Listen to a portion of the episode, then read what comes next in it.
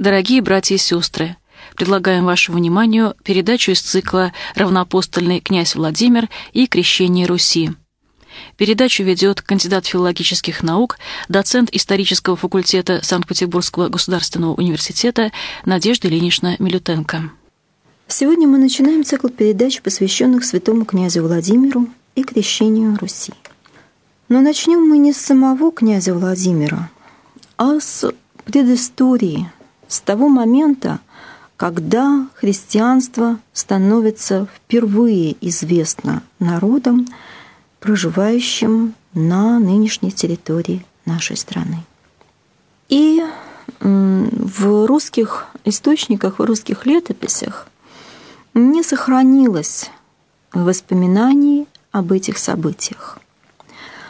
Однако в проложном житии святой равноапостольной княгини Ольги и в церковном уставе князя Владимира есть два, на первый взгляд, странных и взаимоисключающих друг друга упоминания. В проложном житии княгини Ольги говорится, что ее крестил патриарх Фотий. А в уставе церковном князя Владимира говорится о том, что Фотий был тем патриархом, при котором крестился он. Ну, во-первых, ясно, что княгиня Ольга крестилась за 30 лет в таком грубом приближении до князя Владимира. И, естественно, Фоти не мог быть современником и одного, и другой. А с другой стороны, мы прекрасно знаем святого патриарха Фотия, и мы знаем, что он жил в IX веке. Но вот эти странные и взаимоисключающие упоминания являются отголосками того знания, которое все-таки существовало уже и в ранней средневековой Руси, о том, что первое это крещение относится на самом деле к временам патриарха Фотия, то есть относится к концу IX века. Ну и прежде чем мы поговорим об этом крещении Руси в IX веке, мы должны чуть-чуть остановиться на самом происхождении Руси и на том, что же в IX веке происходило. Напомню вам, что на 862 год, без тысячи, естественно, просто на 862 год, а на лето от сотворения мира 6370 э, отнес приход на Русь варяга, то есть скандинава Рюрика, преподобный Нестор в своей повести временных лет. Надо сказать, что эта дата появилась впервые именно у Нестора, а до него существовал другой летописный свод, который мы можем восстановить достаточно хорошо в его начальной части, потому что он сохранился в новгородской летописи, в так называемой новгородской первой летописи младшего извода.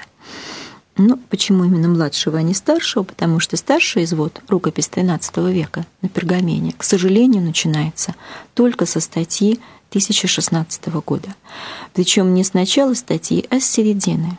То есть в рукописи просто отсутствуют первые тетради. Когда-то они были очень много лет назад оторваны и потеряны. Ну и, судя по всему, это произошло уже где-то в средние века. Похоже, что уже в XVI веке рукопись была без начальных листов. А новгородская первая летопись младшего извода – это э, летопись, которая велась непрерывно от XI века, и доходит она до первых десятилетий XV века. Что же касается нашей вот э, летописи старшего извода, то она обрывается на 30-х годах XIII века, на 1230-х, но потом у нее есть дополнительные э, тетради, которые были сделаны уже в XIV веке, в начале века, тоже на пергамене. То есть это достаточно древний текст. Ну и вот сравнивая э, сохранившуюся среднюю и конечную часть, мы видим, что между ними есть, конечно, расхождение, но все-таки они достаточно близки. Итак, вот в этой новгородской первой летописи младшего извода сохранился летописный текст, предшествовавший Нестору. И там никакой даты 862 года нет вообще. И там просто упоминается, что начинается правление Византии царя Михаила III, то есть императора Михаила, И э, сказано, что в правлении этого Михаила приходила Русь на э, Константинополь, на Царьград. И точно так же, как современный исследователь ищет первое упоминание города или народа в письменных источниках, и с этого момента начинает отсчет, точно так же и наш средневековый автор нашел первое упоминание в доступных ему письменных источников византийской хроники Георгия Мартала с продолжением и э, обнаружил, что это событие произошло в правлении императора Михаила III. Но у хроники Георгия Мартала был один недостаток. Общий, кстати, для большинства византийских хроник, в нем не было погодной сетки.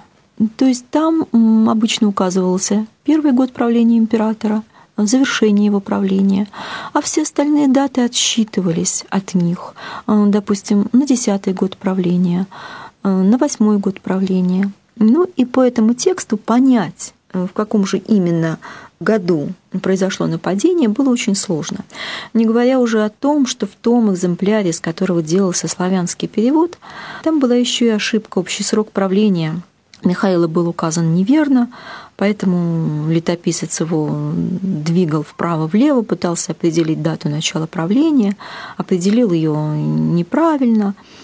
Таким образом, получается, у нас вообще возникает 57 год, 857 год, хотя на самом деле он начал править в 842 году. Ну, вот как, как сумел, так и сделал. И не дает он даты похода на Царьград Руси, просто упоминает, что такой поход был.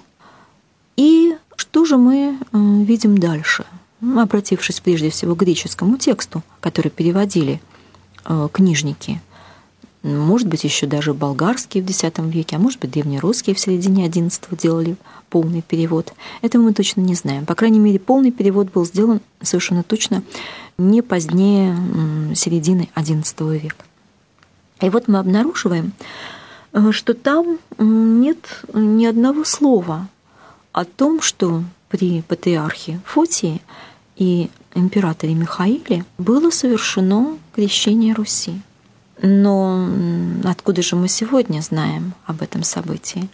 А мы знаем об этом событии, потому что в 867 году патриарх Фотий написал свое окружное послание. И в этом окружном послании он упоминает о тех успехах христианского просвещения, которые можно отнести к деятельности Константинопольского патриархата и в числе прочего упоминает о крещении Руси. Надо сказать, что 867 год — это год драматический в истории христианской церкви, потому что это год первой схизмы, первого раскола между западной церковью римской и восточной, между Римом и Константинополем. Но в 867 году события развивались стремительно. В этом же году император Михаил III был убит. Убит человеком, которого он из э, полного ничтожества вознес до самого верха. Он был убит своим лучшим другом и своим соправителем Василием Македонянином. Э, Василий начинал свою карьеру как э, обыкновенный конюх при дворе Михаила III. Действительно был очень талантливым, очень умным человеком. Очень скоро он стал э, личным другом императора, а потом и прокимоменом, то есть великим спальником. А надо сказать, что в Византии великий спальничий прокимомен, он фактически занимался всей разведкой и контрразведкой империи, а не только личной охраной особо императора. И вот этот э, Василий, которого Михаил женил на своей возлюбленной Евдокии Ингерине, становится паракимоменом. Надо сказать, что обычно эту должность занимал Евнух, потому что Евнух не мог быть императором, а здесь возникали слишком большие возможности соблазны для захвата власти. И вот э, действительно Василий э, эту власть захватил, убив своего друга и соправителя Михаила. И это событие сыграло и свою роль во всей истории славянства, потому что как раз в 867 году святые братья Константин Кирилл и Мефодий окончили свой труд по переводу священных книг Евангелия, ну, прежде всего, как мы можем понять, богослужебным тех отрывков Евангелия, которые необходимы для богослужения, то есть Евангелия Апрокос, и служебных текстов на славянский язык, и собирались ехать за тем, чтобы рукоположить священников, потому что Мефодий был простым монахом, а Константин тогда был еще светским лицом. И вот именно в этот момент происходит переворот, и нет возможности для них вернуться в Константинополь, потому что Константин был очень тесно связан с патриархом Фотием. И тогда по приглашению тогдашнего папы римского Адриана они поехали в Рим. Собственно говоря, первая литургия на славянском языке, она сложилась в Риме, в храме Санта-Мария Маджиоре, который целый по сей день. Вот как раз в тот период, когда эта схизма происходила, первый раскол между западной и восточной церквями, именно в этот момент патриарх Фотий и отправляет свое окружное послание, в котором упоминает о крещении Руси. Но нужно сказать, что это окружное послание стало известно нашим древнерусским книжникам очень поздно. Оно появляется в кругу знакомых текстов только в начале XV века, ну, может быть, в самом конце XIV. И переведено оно было на Балканах, а не в Древней Руси. То есть, по сути дела, только в XV веке наши историки отечественные получили ответ на вопрос, что же именно тогда произошло и почему Фотий упоминается в связи с крещением княгини Ольги или крещением князя Владимира. Ошибочно упоминается, как мы с вами теперь видим. Надо сказать, что сама-то хроника Георгия Амартала, она как раз обрывалась на 866 году, то есть до того момента, когда был убит император Михаил, а дальше к ней было приписано продолжение, и продолжение это доходило до 944 года, ну, по нашему январскому стилю. В Византии год начинался с 1 сентября, а на год позже – вот в этом продолжении как раз был, собственно, рассказ о управлении Михаила и о окончании таком трагическом правлении Михаила и начале правления э, Василия Македонянина, его преемника. И вот продолжатель Амартала тоже по каким-то причинам не упомянул о крещении Руси, э, хотя потом попытку продолжить христианское просвещение на Руси предпринял и император Василий. Ну, о том, почему это произошло и каким образом такое важнейшее сведения исчезли из круга внимания наших средневековых историков, мы поговорим чуть позже. А пока мы с вами все-таки обратимся к еще одному сугубо историческому тексту, к хронике, в которой упоминание о крещении Руси все-таки есть. И более того, присутствует достаточно подробный рассказ. Это так называемый продолжатель Феофана, условное название, потому что это на самом деле серия нескольких э, рассказов о византийских императорах, которые, возможно, принадлежат разным авторам. Э, кроме того, пользовался, вот наш условный продолжатель Феофана, пользовался какими-то недошедшими до нас историческими сочинениями, которые, тем не менее, отражены и в хрониках его младших современников, таких как продолжателя Мартала, отражены и в хрониках XI века, но это уже вопрос очень сложный, и мы не будем на нем отдельно останавливаться. Итак, что же происходит тогда? А, происходит вот что. Рассказывает нам наш продолжатель Феофана о тех сложностях, которые тогда происходили. Рассказывает он о том, какие тогда происходили события в церковной жизни Византии, а надо сказать, что тогда как раз был сведен э, с престола с нарушением действительно всех правил святой патриарх Игнатий, и на его место был поставлен Фотий, которого также православная церковь почитает святым, потому что на самом деле все эти перемещения были, конечно, связаны не с личной инициативой Игнатия или Фотия, а вот с императорским произволом, с которым приходилось мириться. Но вот, собственно, этот произвол и привел Михаила к его печальному концу. И вот пишет наш историк. Потом набег росов — это скифское племя необузданное и жестокое, которое опустошили рамейские земли, Э, сам понт Евксинский предали огню и оцепили город. Михаил в то время воевал с самоэлитами. Впрочем, насытившись гневом Божиим, они вернулись домой. Правивший тогда церковью Футий молил Бога об этом, а вскоре прибыло от них посольство в царственный город, прося приобщить их Божьему крещению, что и произошло. И их набег опустошал, и Критский флот в составе до двадцати кумвариев, семи галей, нескольких сатур вышел в море, грабил и разбойничал то правое вокруг Кекладских островов, то вплоть до всего Приконистского побережья. Да и непрерывные землетрясения все омрачали и рушили на землю. Один раз в день, когда празднуется Вознесение Спасителя Господа нашего, они сравняли с землей, обращенную к северу треть Эскакиония, прекрасные храмы и роскошные дома, в другой раз сотрясли статуи и так далее, продолжает наш летописец. Понт Евксинский, понятно, это Черное море, а упоминание о молитвах Фоте – это, конечно, отсылка нашего автора к двум речам, двум гамилиям, которые были написаны святым патриархом Фотием для того, чтобы подбодрить горожан.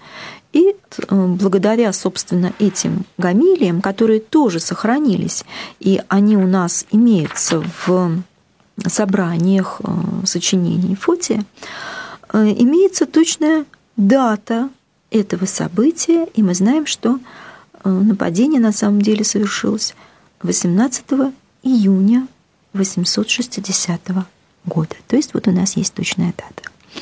Ну, а если мы посмотрим на то, что написано в повести временных лет, потому что напомню вам еще раз, что у предшественника Нестора даты здесь просто не было, мы увидим, что там поход датирован 863 годом. Но из чего исходил наш летописец, когда датировал поход 863 годом, мы не знаем. А зато можно не сомневаться в том, что именно благодаря датировке похода 863 годом приход Рюрика на Русь он отнес к 862 году. Надо сказать, что у предшественника Нестора там вообще э, нет такой связи. Там сначала рассказывается о нападении э, Руси на Константинополь, потом рассказывается о приходе Рюрика, о том, как э, Аскольд и Дир отправились в Киев, у Нестора несколько другая картина. У него сначала приходит Рюрик, потом Аскольд и Дир отправляются в Киев, и именно они предводительствуют вот этим походом на Константинополь 860 года. Но это уже его предположение. Но здесь есть еще один вопрос, не менее для нас важный и не менее интересный. Это вопрос, связанный с тем, а кто же были эти росы, как их называют византийские источники, или Русь, как их было собственное название, э, которые напали на Константинополь. Но э, дело в том, что самое первое упоминание Руси в иностранных источниках связано вовсе не с нападением на Константинополь в 869 году, а связаны с посольством, которое в 839 году прибыло от отца Михаила, от императора Феофила, ко двору императора Людовика Благочестивого. И вот в составе этого посольства были некие послы, как там сказано, Кагана народа Рос, которые были в Константинополе, возвращались к себе на родину, но, как там было сказано, из-за сложных всяких обстоятельств, они не могли вернуться тем путем, когда пришли, каким пришли. Но когда они оказались при дворе императора Людовика Благочестивого, императора Западной Римской империи, и сына э, императора Карла Великого, то обнаружилось, что они свионы, то есть шведы. И император Людовик принял их за шпионов. А дело было в том, что тогда как раз э, шли многочисленные нападения э, скандинавских викингов, прежде всего датчан и отчасти даже шведов, на владение Западной Римской империи. Прежде всего это французское побережье, Э, побережье современной э, Голландии и Бельгии. И тогда как раз был разграблен полностью город Гамбург, потому что э, викинги на судах поднялись до города и разрушили его так, что даже были вынуждены оттуда перенести епископию в Бремен. И вот знаменитый святой Ансгар, просветитель шведов, тогда как раз он ведет миссию христианскую шведов, он вынужден был переменить место своего пребывания уйти из э, Гамбурга в Бремен. И на фоне всех этих очень тяжелых событий понятно было, что Людовик решил, что это вот обыкновенные шведы, обыкновенные шпионы, которые действительно ищут новых путей и думают, как бы им проникнуть еще глубже. Ну, от э, побережья Балтийского моря тогда, собственно, германские земли отделяли э, славяне поморские, которые жили вплоть до Дании, граница между ними шла по Одеру. Но при всем том, как они не отделяли, они не были той защитой, э, которая бы препятствовала скандинавам подниматься по рекам вверх по течению и нападать на германские града. И э, действительно, все наши источники и э, русские, собственно, и вот показания этого германского источника говорят, что русами действительно называли скандинавов. Славяне — это сославяне сами по себе. Ну и современные археологические исследования на территории нашей страны, они показывают, что действительно скандинавы проникают на территорию нашей страны гораздо раньше, даже чем 839 год. Это начинается с середины VIII века. И прежде всего это идет вот у нас, здесь на севере, как раз на территории нашей Ленинградской области. Это прежде всего древний город Ладога, ныне село Старая Ладога. Кроме того, это поселение в районе нынешнего города Смоленска, предшественник Смоленска Гнездово. Это многочисленные поселения на Верхней Волге. Э, но исследования во всех этих точках показывают, что одновременно со скандинавами э, и вот на территории Приильмени, Приладожья и на Верхней Волге появляются и славяне. А изначально эти территории были заняты финно-угорскими племенами. То есть взаимодействие, симбиоз, он идет очень рано. А, ну и причина появления здесь скандинавов, она достаточно банальна, с одной стороны, а с другой стороны очень интересна. Дело в том, что через Волгу шел выход на Каспийское море уже с 70-х где-то годов 8 века. Побережье южное Каспийского моря и частично восточное, вплоть до Дербента, вот современного нашего города Дербента, входила в зону влияния арабского халифата, и э, скандинавы вели с арабским халифатом очень энергичную торговлю. Туда везли товары, прежде всего рабов, а оттуда поступало монетное серебро, дирхемы серебряные. И вот современные подсчеты говорят, что всего на территории Восточной Европы и на территории Скандинавии в средние века, вплоть до начала X века, когда постепенно иссяк, XI э, века, простите меня, конца X, начала XI века, когда иссяк этот поток, где-то в 1010-е годы, сошел, он начал сходить на нет, и к середине века окончательно исчез. Вот до этого периода в обращении были тонны серебра. Это без всякого преувеличения. Потому что вес нескольких, клад, э, нескольких кладов, он исчисляется десятками килограмм кладов сохранившихся, подчеркиваю. А, конечно, объем тех кладов, которые мы нашли, его даже сравнить невозможно э, с тем объемами, которые реально э, циркулировали. Ну вот уже на конец периода обращения Дирхема, э, на 1014 год у нас есть показания летописи, что Ярослав Мудрый, сын Владимира Святого, сидя в Новгороде, собирал дани три тысячи гривен, из них 2000 должен был давать в Киев. Гривна тогдашняя – это 200 грамм серебра.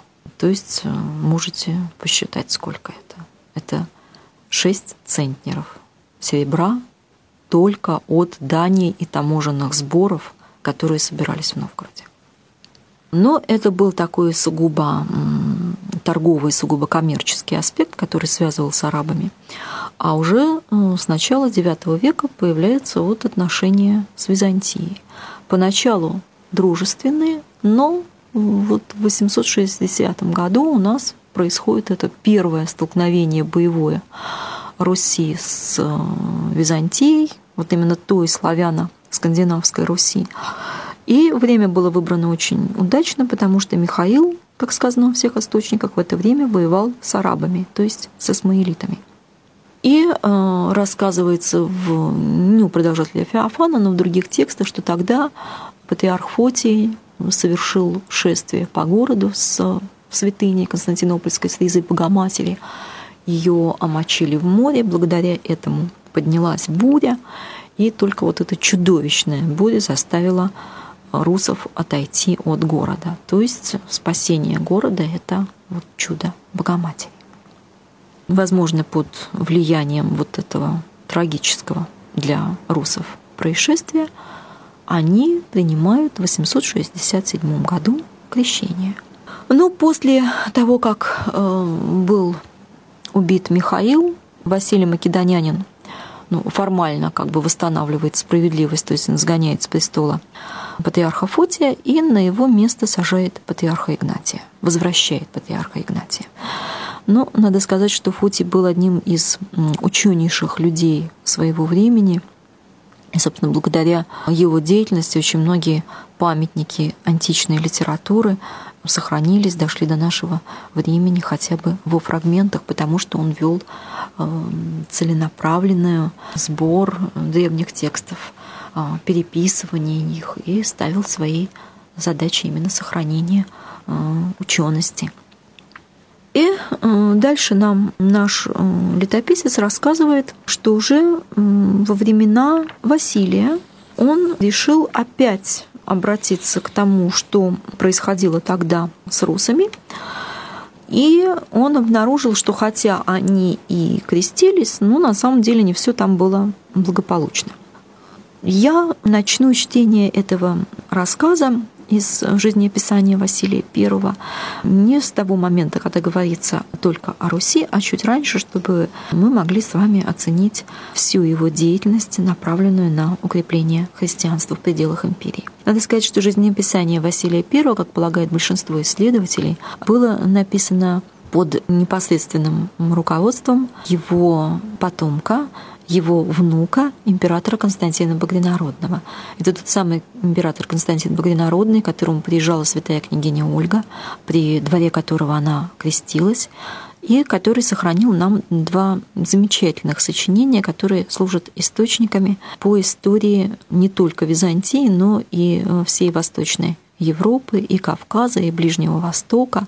Это об управлении империей, которые есть в переводе полном на современный русский язык с большим комментарием, и сочинение о церемониях византийского двора. И вот именно в сочинении о церемониях византийского двора он описывает два приема княгини Ольги при э, своем дворе. Неизвестно, насколько глубоко входил э, Константин в составление жизнеописания э, Василия I Македонянина, есть предположение, что, возможно, он и лично написал большую часть текста. Но, по крайней мере, то, что руководил этим литературным трудом, не подлежит никакому сомнению. Так вот, что он пишет. Зная, что ничему Бог так не рад, как спасению душ, и что извлекающий достойный из недостойного служит устами Христовыми, царь не устранился и не отступился от апостольских дел, но прежде всего уловил все эти Христовы необрезанный жестокосердный сам по себе народ иудеев. И вот он приказал им явиться на диспут с доказательствами своей веры и показать, что доводы их прочны и неколебимы, или уверовав, что Христос — глава закона и пророков, и что закон не более как тень, рассеиваемая сиянием солнечного света, обратиться к учению Господа и креститься. И далее рассказывается, как он заставил большую часть иудеев принять христианство. Это действительно тогда произошло на территории империи. И дальше в следующей главе пишет наш автор — Точно так же обошелся он и с болгарским племенем. Народ этот, хотя вроде бы и прежде обратился к благочестию и перешел в христианство, однако не тверд и не прочен был во благе и подобен листам, колышемым и колеблемым малейшим ветром но непрерывными царскими увещеваниями, торжественными приемами, а еще великодушными щедротами и дарами заставил он их принять архиепископа и умножить в стране число епископов. И вот через них а также через благочестивых монахов, коих призвал царь с гор и из пещер земных и послал туда, сей народ оставил отцовские обычаи и дал уловить себя в сети Христа. Ну и надо сказать, что действительно крестились болгары при князе Борисе в крещении Михаиле еще вот до э, всей этой распри между Фотием и Римским престолом. И после крещения собирался уже после изгнания Фотия, уже с патриархом Игнатием собирался Вселенский собор, который решал проблему опять объединения церквей. Тогда они были объединены. И вот тогда было твердо решено, что Болгария входит в Константинопольский диацез, ну, потому что если посмотреть на карту, то видно, что она как раз э, находится на границе между Константинопольским патриархатом и между римским диацезом. И там, в общем, очень сложно разделить, так как они были язычниками новокрещенными, там очень сложно разделить, к какому именно диацезу они относятся. Древнего епископского служения на этой территории не было, апостольского, так что вот их сложно было очень определить. Ну и действительно, в последние годы жизни Михаила произошло такое трагическое событие.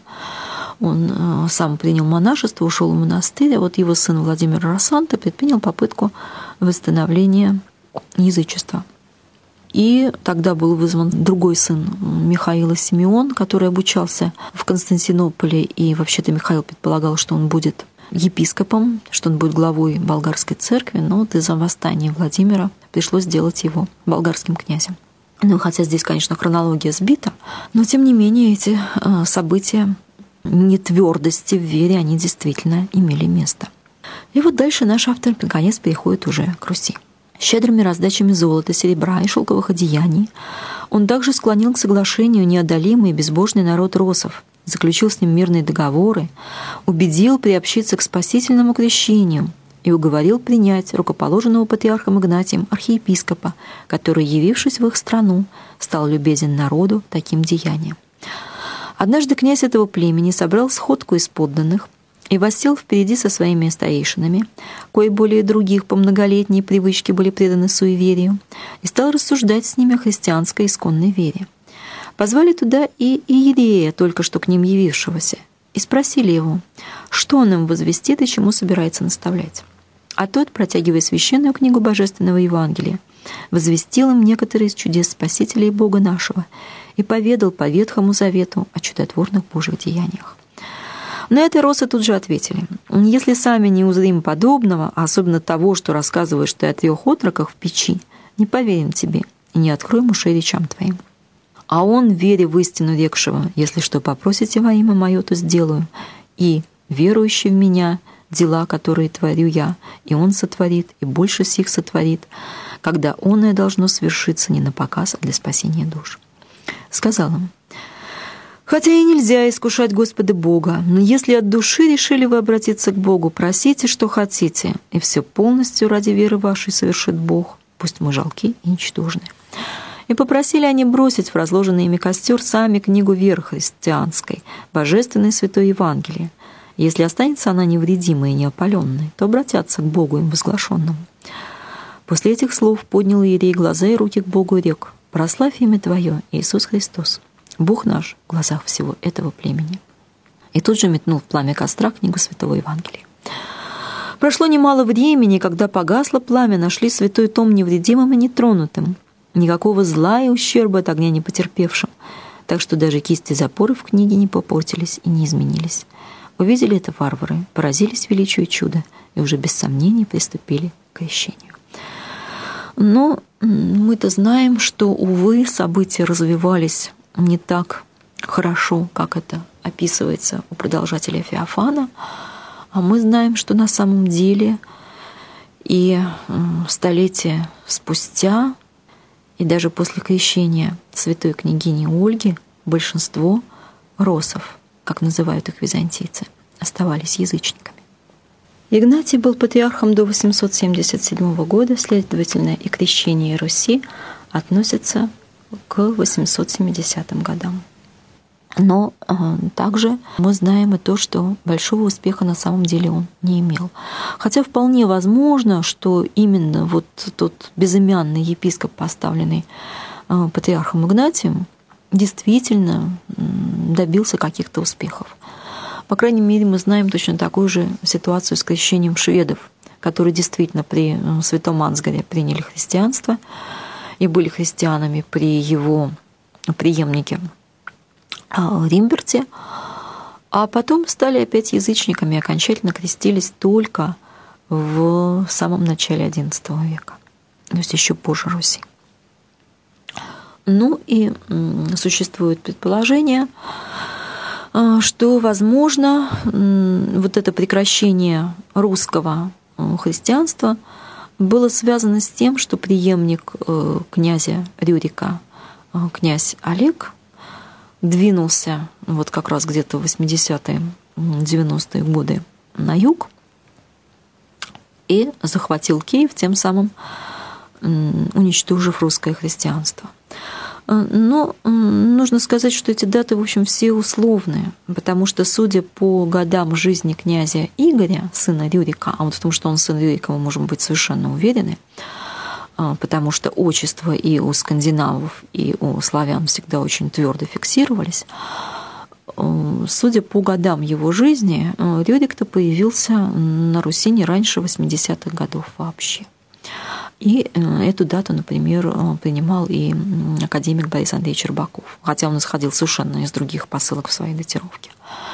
А, дело в том, что князь Игорь заключает договор с византийскими императорами Константином Багринародным и его соправителями, его тестем Романом Лакопином и его сыновьями Романа Лакопина, то есть Шурины – императора Константина.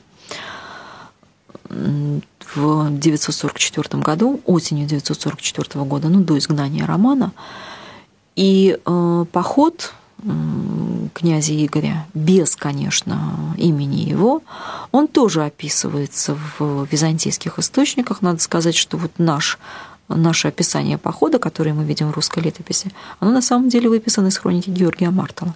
Но оно есть не только в хронике Георгия Мартала, оно есть и в жизнеописании э, правления Романа Лакопина, вот как раз у продолжателя Феофана. И э, там совершенно точно поход 941 год, а заключение договора 944.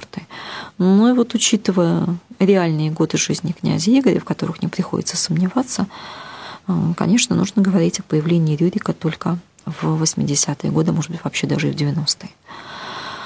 Но, по крайней мере, нет у нас причин сомневаться, опять-таки, в том, что князь Олег где-то в конце 90-х, в начале тысячных годов захватывает действительно Киев, а, потому что он тоже ходил походом на Константинополь, вот этот знаменитый поход, когда он переволакивал посуху корабли во внутреннюю гавань Константинополя – и э, в 912 году он действительно заключает договор с императором Львом и Александром, с императорами-соправителями, сыновьями вот Василия Македонянина, о котором мы сейчас с вами так говорили подробно. И так как поход был до заключения договора, значит, во всяком случае, уже не позже тысячного года где-то князь Олег должен был вот обосноваться в Киеве. И вполне вероятно, что действительно его появление и прекратило ту деятельность киевской иерархии, которая была в свое время дана из Константинополя. Но вот это прекращение служения иерейского, архиерейского вовсе не означает, что э, совсем прекратилось христианство среди жителей Киева, Смоленска и, может быть, даже более северных. Дело в том, что начиная с 907 года совершенно точно служат, то есть вот сразу после похода Олега, первое упоминание 909 год, э, служат русы в Византийском флоте. Знаем мы об этом опять-таки от Константина Багринародного, потому что он в своем же сочинении об управлении империей, и ну, сейчас это выделяется уже как отдельные военные трактаты, он э, перечисляет личный состав Византийского флота, указывая, какое подразделение должно сколько получать. Ну и вот там он указывает то, что русы служат в императорском подразделении флота. Контингенты там очень небольшие, им указывается там 300 человек, 200 человек. Но самый большой контингент 700 человек, но тем не менее они есть, они реально находятся на службе. Кроме того, мы знаем о том, что, судя по всему, скандинавы очень активно служат при дворе византийских императоров уже с X века. Ну вот супруга Василия I, бывшая любовница Михаила III, она как раз по отчеству Ингерина, то есть она дочь какого-то Ингера. А Ингер – это имя скандинавское. Ну и есть еще одно упоминание в книге царя Генезия, тоже историк того же времени, современник всех наших героев. Он тоже упоминает, что была гвардия, не вполне, конечно, можно быть уверены в том, что это были именно русы. Могли быть и кто-то другой. Но, по крайней мере, вот с времен Константина Богонародного служат совершенно точно. И, конечно, большинство из них, когда они служили э, на Руси, принимали христианство. И, возвращаясь уже домой, в Скандинавию и возвращаясь на Русь, они продолжали оставаться христианами. И как раз в договоре князя Олега с греками у нас упоминаний о христианах нет, а вот в договоре князя Игоря там уже говорится, что христиане клялись в церкви святого Ильи. Ну, существует некоторая полемика между учеными относительно того, какая церковь святого Ильи имеется в виду. Дело в том, что в наших летописях, в повести временных лет, упоминается, что церковь Святого Ильи была на Подоле. И там даже дан конкретный ориентир в конце пасынча беседы. То есть какое-то место, где собирались пасынки, младшие дружины. А в Византии, в Константинополе была тоже такая маленькая церковь придворная Святого Ильи, в которой как раз э, молились вот дворцовые воины, которые несли охрану дворца. Поэтому существует предположение, что, может быть, эта церковь Святого Ильи имеется в виду. Но как бы то ни было, христиан было достаточно много э, в княжеском окружении, так что они даже отдельно приносили клятву верности.